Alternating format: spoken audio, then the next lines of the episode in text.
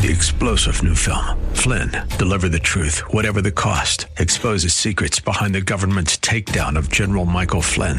Flynn knew what the intel world had been up to. He ordered the first audit of the use of contractors. This set off alarm bells. He told the truth. He was the most dangerous person for Donald Trump to hire. They had to get rid of Flynn.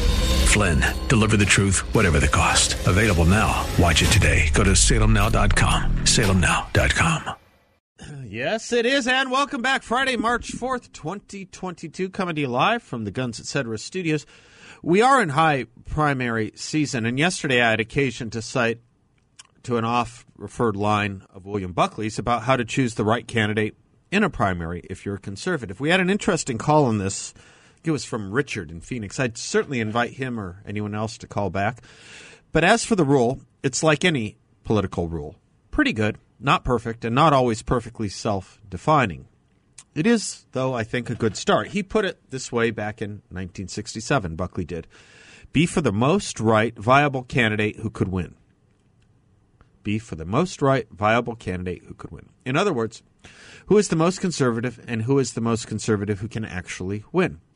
Neal Freeman, a longtime associate of William Buckley's, clarified the quote a bit later writing, quote, it meant somebody who saw the world as we at National Review did. Somebody who would bring credit to our cause. Somebody who, win or lose, would conservatize the Republican Party and the country.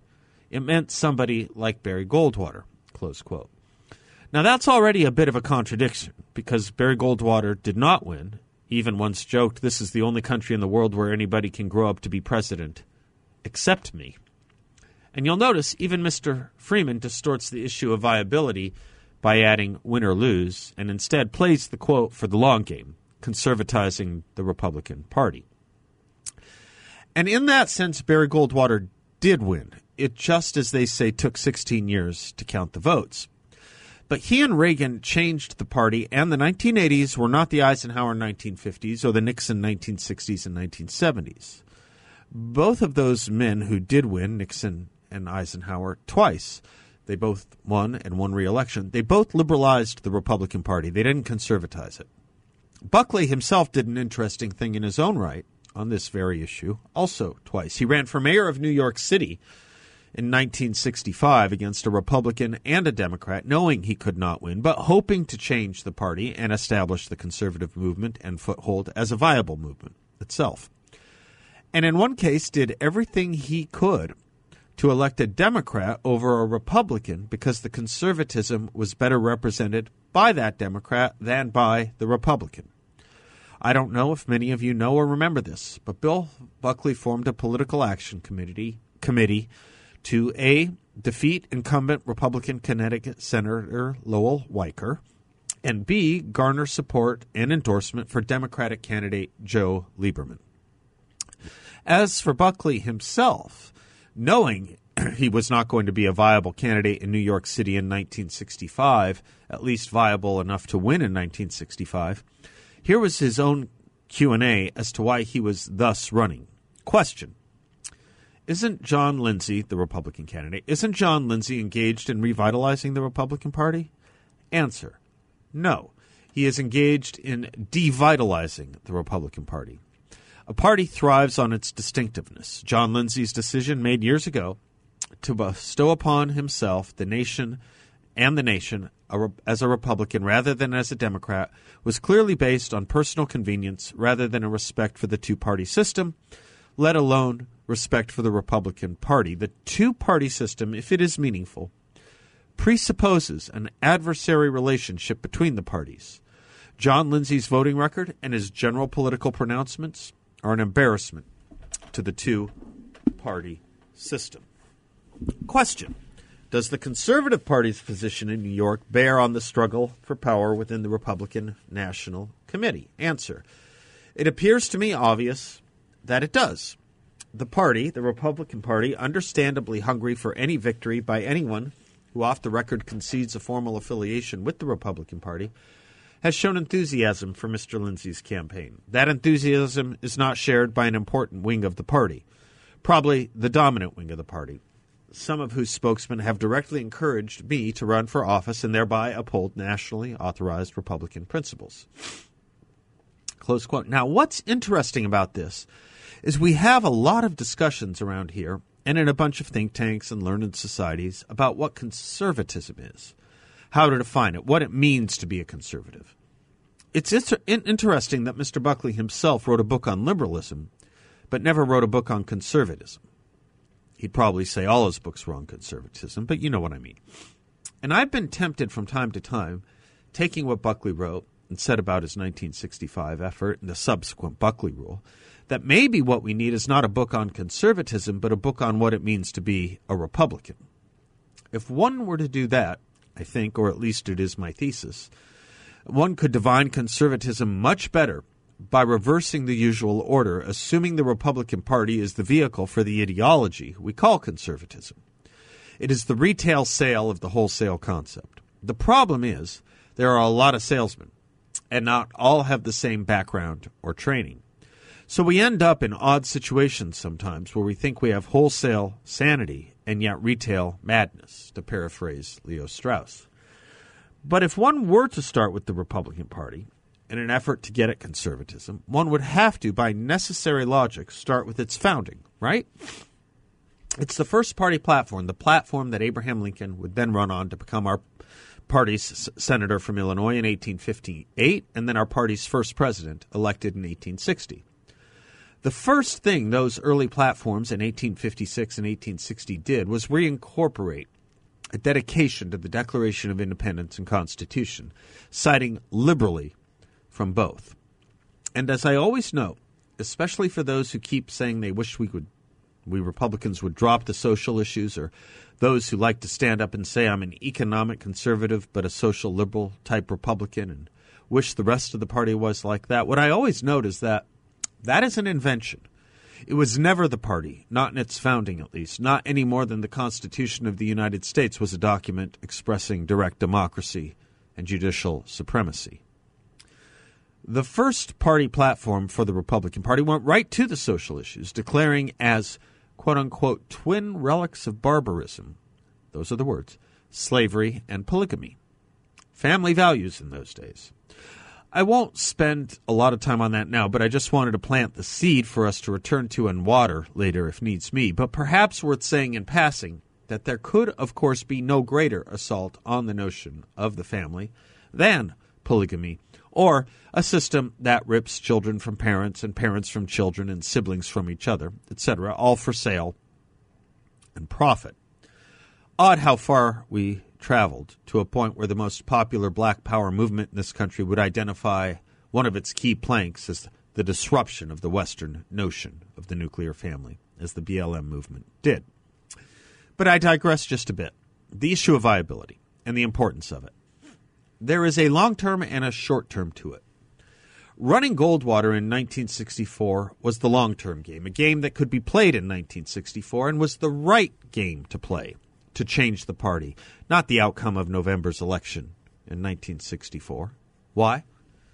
Because no Republican was going to defeat Lyndon Johnson less than a year after John Kennedy's assassination, so why not plant flags on our political roads to fix and save the party?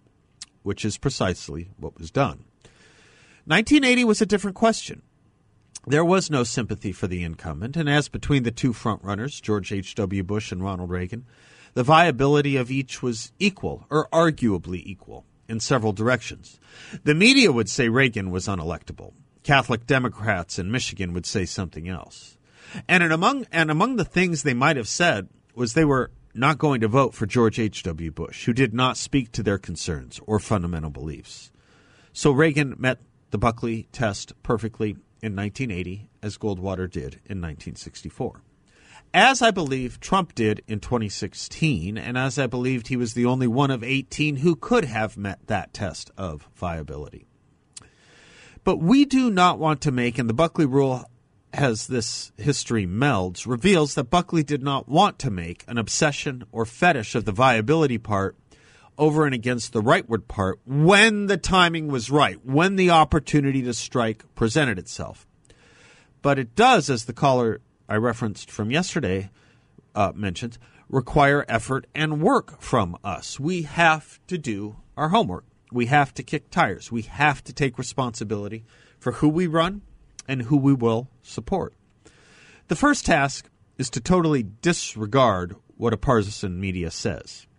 The second task, equally important, is to recognize that a whole lot of people, voters, do not disregard what the partisan media says.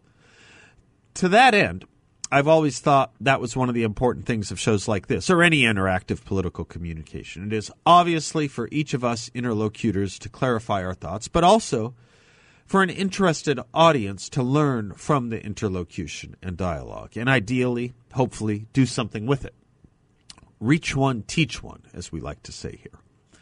The best way we do that here, as far as I know, or at least as far as I know how, is through Socratic dialogue, all with candor, as much intelligence as we can muster, and goodwill. I was called out by one listener in an email yesterday saying I was rude and interruptive of the caller I re- referenced above yesterday. I don't think I was, nor do I think the actual caller thought I was. When someone calls with a disagreement, I give the caller as much time as either necessary or feasible to take the floor to state his or her case or thesis, and then we engage in a back and forth and examine its various parts.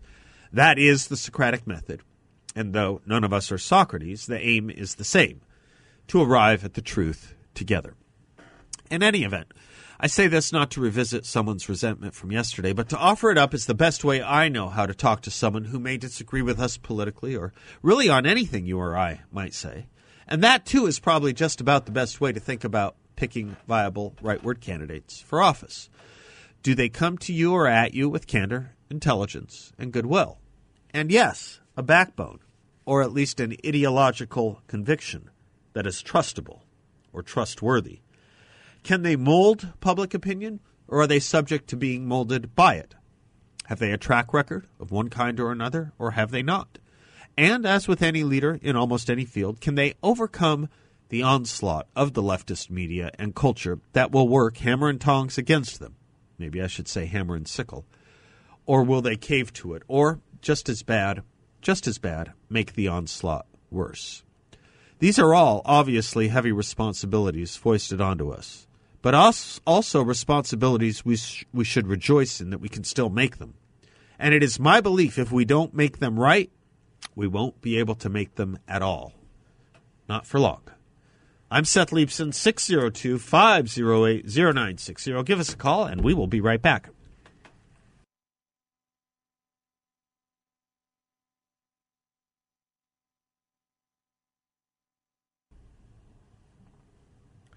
Welcome back to the Seth Leibsohn Show, coming to you live from the Guns Etc. studios. You can join the conversation by giving us a call at 602 508 0960 we established on this show a fact yesterday that my producer Bill shops at the grocery store once a week. Typically, it's going to be on a Wednesday or a Tuesday. Bill, do you get your gasoline on a specific day of the week or more than once a week? You you drive kind of an economically gasoline fueled car, but do you do you do you fill it up more than once a week? No, I wait till I have about 20 or 30 miles till the light comes on. Yeah. So, what, every two weeks, do you think? Week and a half, roughly? Yeah, two, or every two or three weeks. Oh, really? You get that much out of it? Okay. Yeah. Well, you have, you have a you have a car that's very uh, gas economical.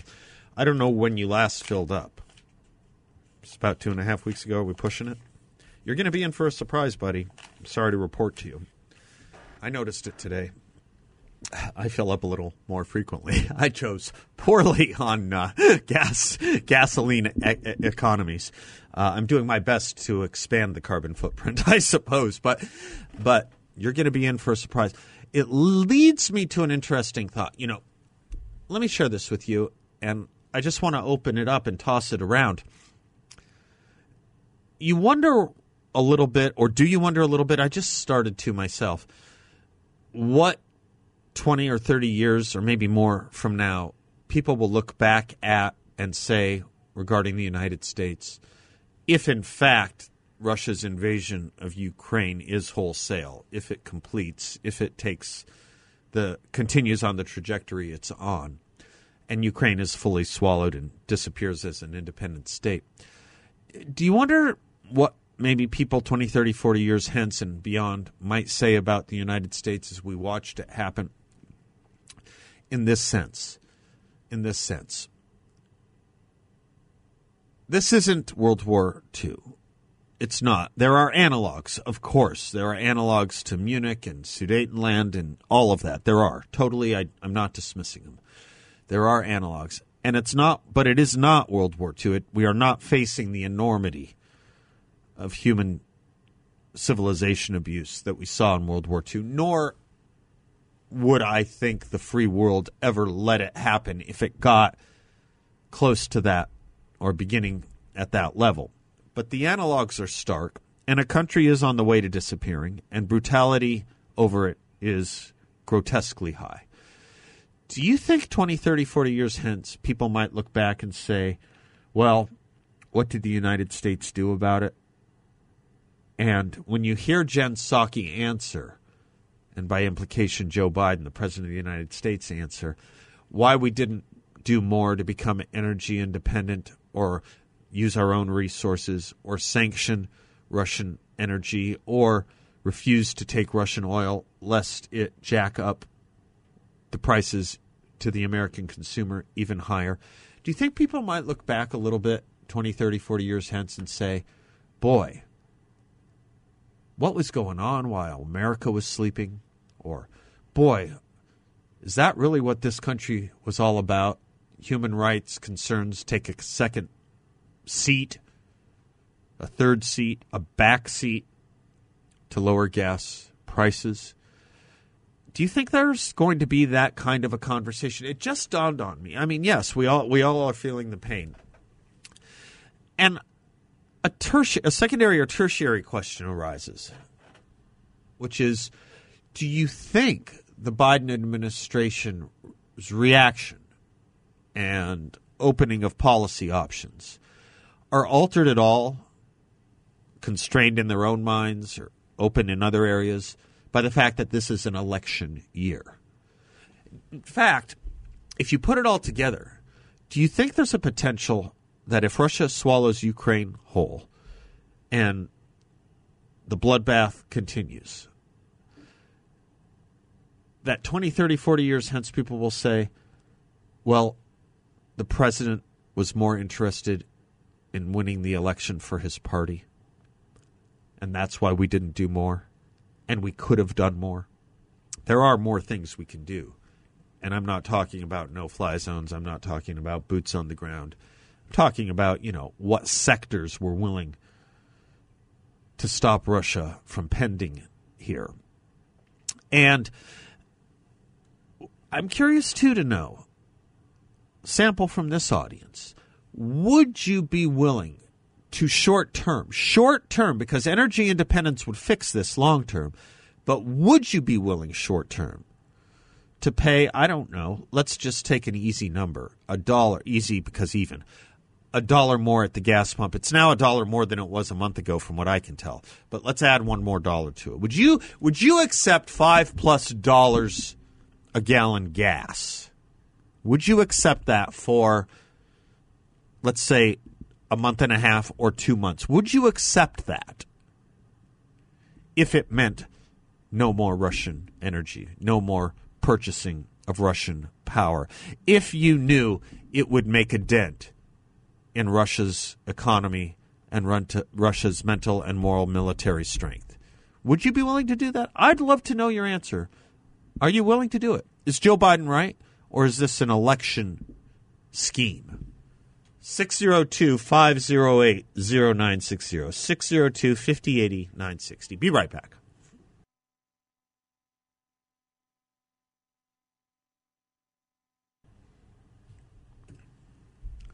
Welcome back to the Seth Leibsohn Show, 602 508 0960. Gold has been used as money for thousands of years. Today it remains the common sense investment that's simple and straightforward. You don't need a, a pushy commission salesperson to tell you why you should buy gold. You probably already want it.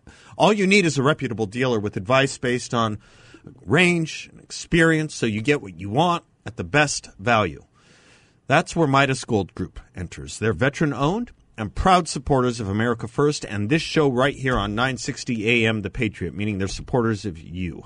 They're fighting for your right to speak, to think, and to financial privacy and freedom that gold offers. Trust the dealer that I, Sebastian Gorka, and thousands of our listeners know and trust. That's Midas Gold Group. Visit them in person, 625 West Deer Valley Road in Phoenix, or call 480 360 3000. Visit them online at MidasGoldGroup.com. Clark is in Phoenix. Hello, Clark. Clark, are you there? Yes, I am. Hi, how are you? Good afternoon, sir. Good. Uh, thank you for taking the call. You bet. Uh, in simple terms, the answer to your question is hell yes. The answer to my question is hell yes. I like well- that, but let's remind the audience of what we're just in case. I, well, I'll I'll- generally I'll take, take that. I'll I'll, take that generally extra- take that. Okay. Good extra buck a gallon.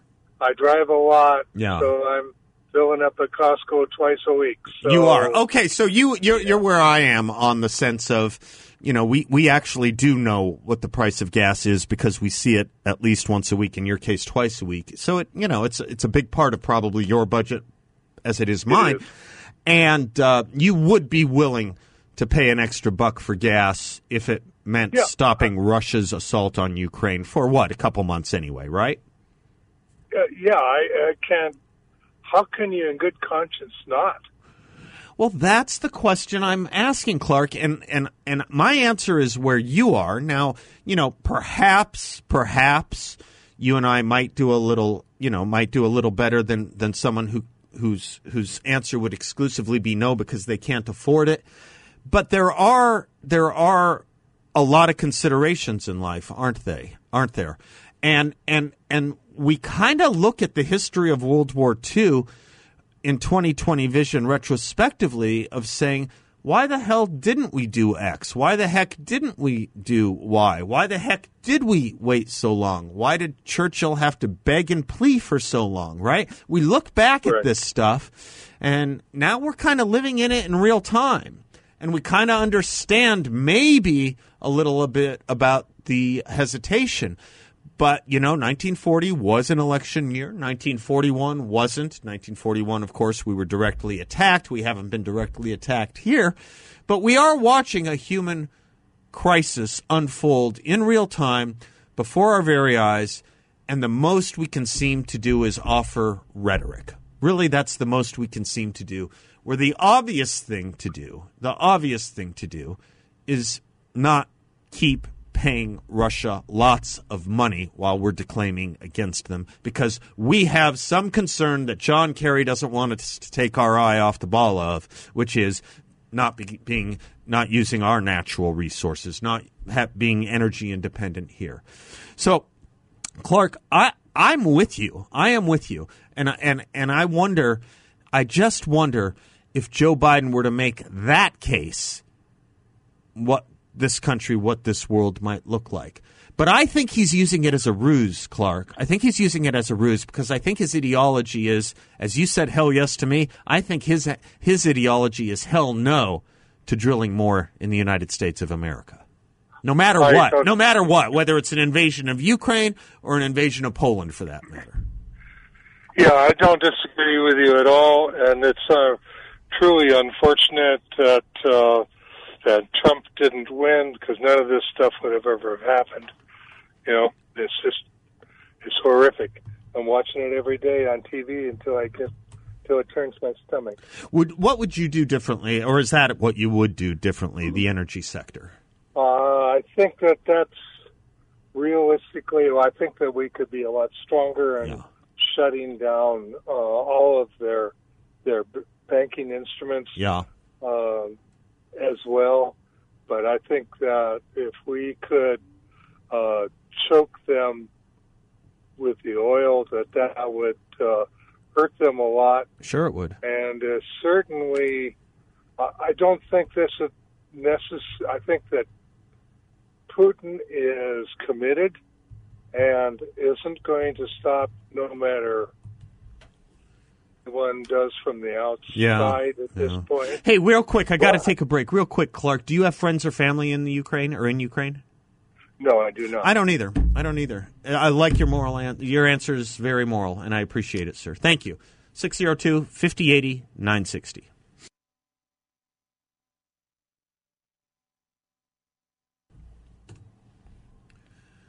Welcome back to the Seth Leibsohn Show, brought to you in part by the good people at Balance of Nature, balanceofnature.com. Their fruits and veggies. On the fruit side, you get things to maintain your health, protect your health, and repair.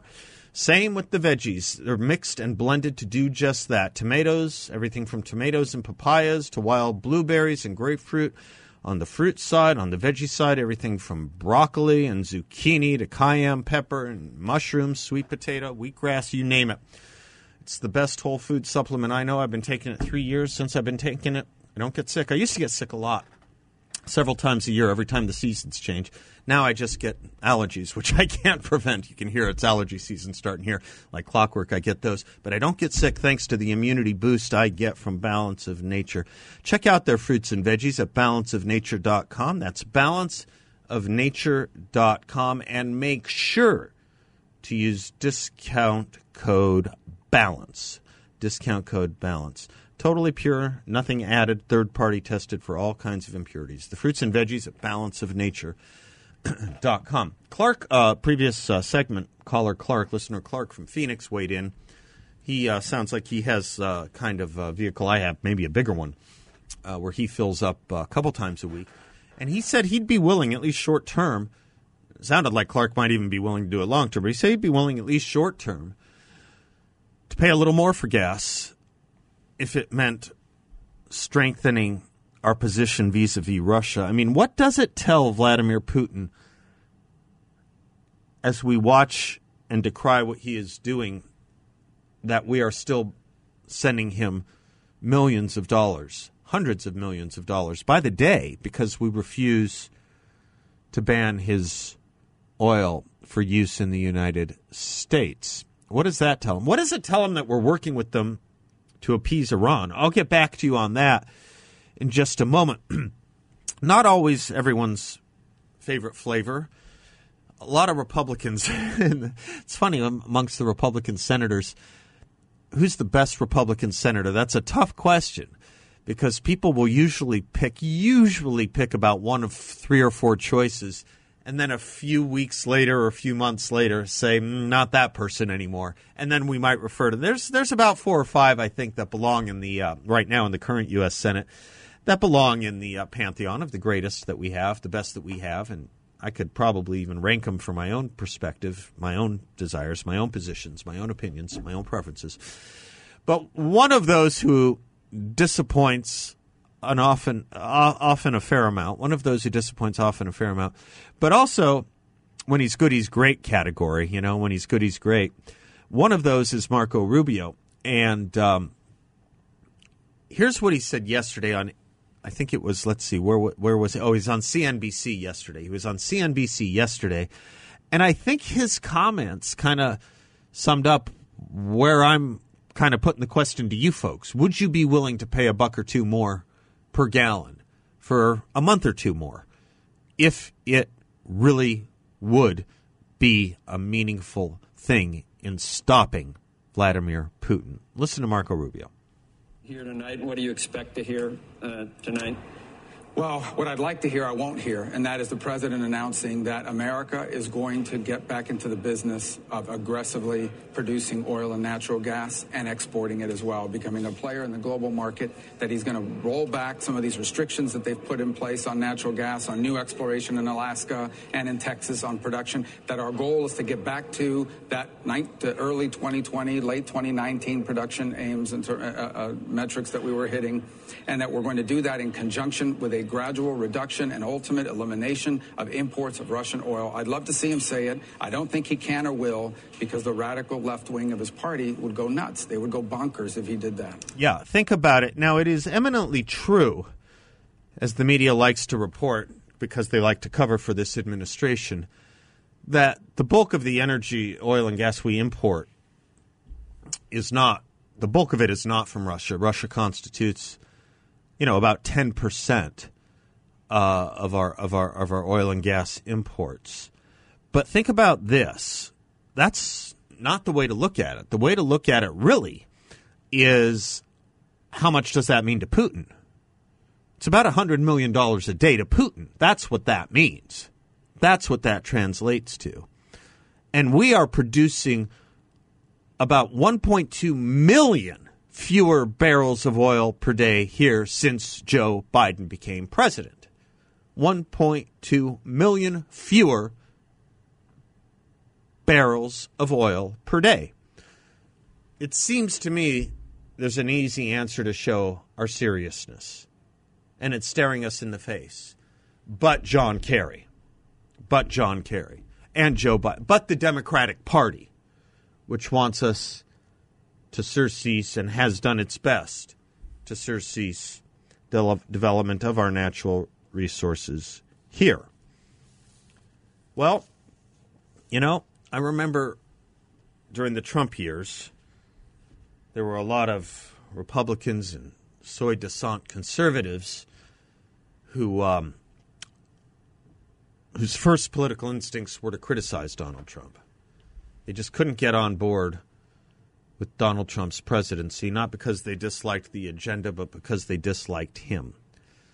And one of the responses to that is that one of the responses from conservatives who supported Trump to those who didn't, or Republicans who didn't, was that there was a difference between wartime conservatives and peacetime conservatives. And you either got, excuse me, you either got that we were in a war for something really big here, namely the United States of America and its future, or you didn't. And if you didn't under, if you did understand that, you could put up with the uh, with the with the with the hubris. You could put up with the arrogance. You could put up with the braggadocio. You could br- put up with the norm breaking because the policies were pretty fantastic. Pretty fantastic. In fact, if you had removed all the personal problems, I'm not so sure 10 years from now people wouldn't look back and say, the historians wouldn't look back and say, those were four of the best years, at least in recent memory, in America. Economic fronts, international relations fronts, peace fronts, and restoring a sense of pride in what it means to be an American. About half the problem there, about half the problem was in the conservative movement the peacetime conservatives, conservatives who don't understand the onslaught and assault against this country, not against Republicans, not against conservatives, but against this country. They were peacetime conservatives. We were wartime conservatives. Why am I bringing that all up? Because it seems to me right now, even amongst the Democrats or among the Democrats, those that want to be John Kerry, those that want to be AOC, those that think Greta Thunberg has something important to offer this world in the form of public policy, those that think that are peacetime and wartime Democrats. There is nothing that will shake them from their idée fixe that the eye on the ball really is the environment. It's the trees and the sky. It's not the human beings. Shame on them. We'll be right back.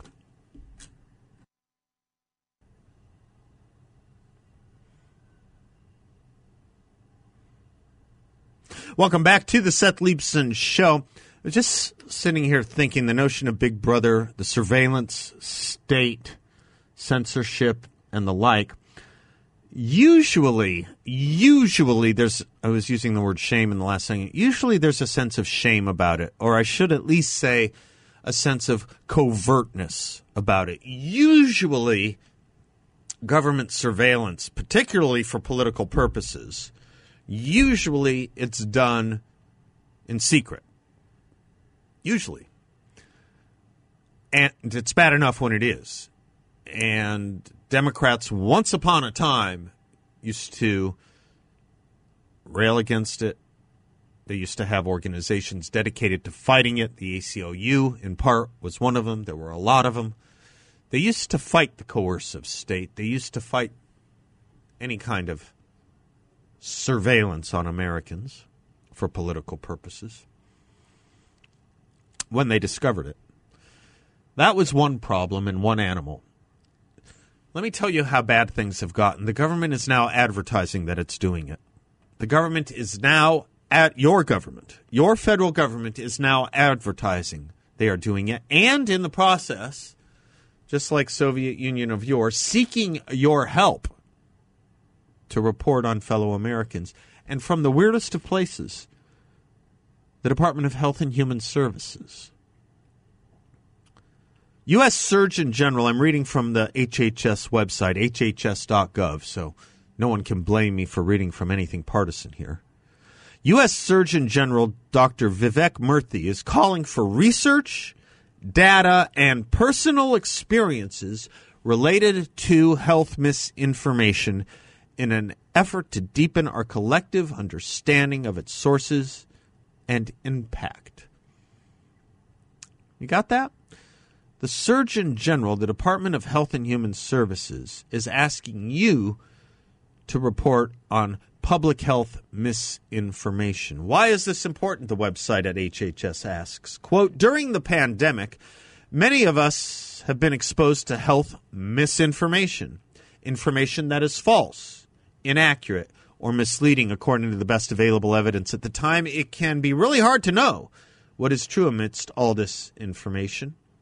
It goes on and on and on, and then it tells you, thus, they are requesting information from you, citizens, as to where you received or saw or noticed an outlet, media or otherwise, putting out misinformation. I'm going to work on the weekend to work with you all on collecting statements from Joe Biden and Anthony Fauci so that we can send it to Vivek Murthy. I'm Seth Leibsohn. We'll be right back. Three star general Michael J. Flynn, head of the Pentagon Intelligence Agency, knew all the government's dirty secrets. He was one of the most respected generals in the military. Flynn knew what the intel world had been up to, he understood its funding. He ordered the first audit of the use of contractors. This set off alarm bells. The explosive new documentary, Flynn, Deliver the Truth, Whatever the Cost, uncovers the facts behind this scandal. Flynn told the truth. He was the most dangerous person for Donald Trump to hire. I find out the worst enemy that I'm going to face in my life is right here in America. They took my assessment and they wanted me to change it. And I was like, I'm not changing it. They had to get rid of Flynn. With in depth interviews, archival footage, and never before seen personal records of the man behind the headlines. I just felt like I was drowning. Flynn, deliver the truth, whatever the cost. Available now. Watch it today. Go to salemnow.com. Salemnow.com.